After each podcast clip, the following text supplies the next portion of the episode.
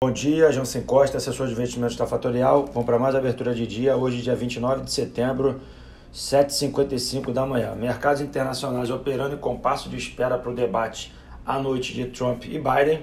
E aqui o Brasil descolando do mundo em função de problemas locais. No quesito internacional, o que também movimenta é um possível acordo entre os democratas e os republicanos para assinar um novo pacote de estímulos na casa de 2,2 trilhões de dólares, que vai incluir mais uma ajuda de 1.200 dólares para cada indivíduo, ajuda a pequenas empresas e estabelecimentos. Tá? O motivo ontem do Brasil ter descolado do mundo, ontem a Bovespa fechou 94 mil pontos, com o dólar subindo quase 2%, foi a magnífica ideia de alguma parte do governo, ainda não ah, entendida, né, que deu, deu, deu um novo rumo ao renda cidadã. Né?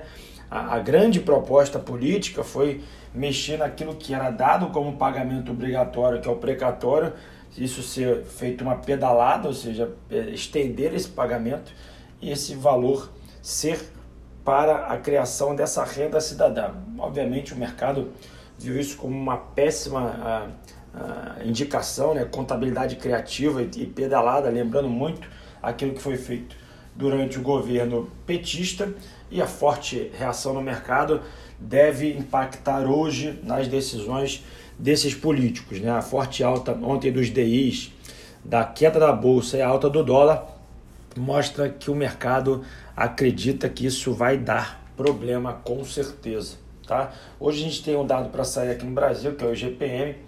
Isso promete uma forte alta, dado a toda a elevação de dólar nos últimos dias, tá? É importante lembrar que o dólar também não subiu mais porque houve atuação do Banco Central no câmbio, tá bom?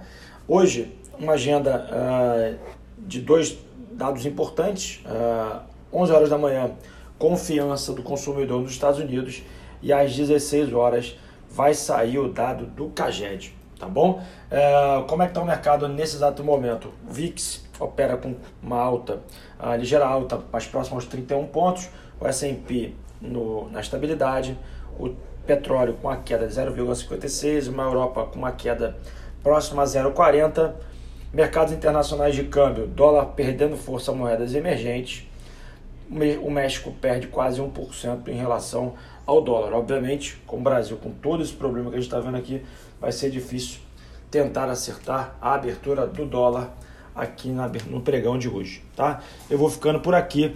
Volto no Instagram da Fatorial, arroba Fatorial Invest, com mais notícias do que tem acontecido ao longo do dia. Espero que sejam boas notícias. Encontro vocês mais tarde. Um grande abraço. Tchau, tchau.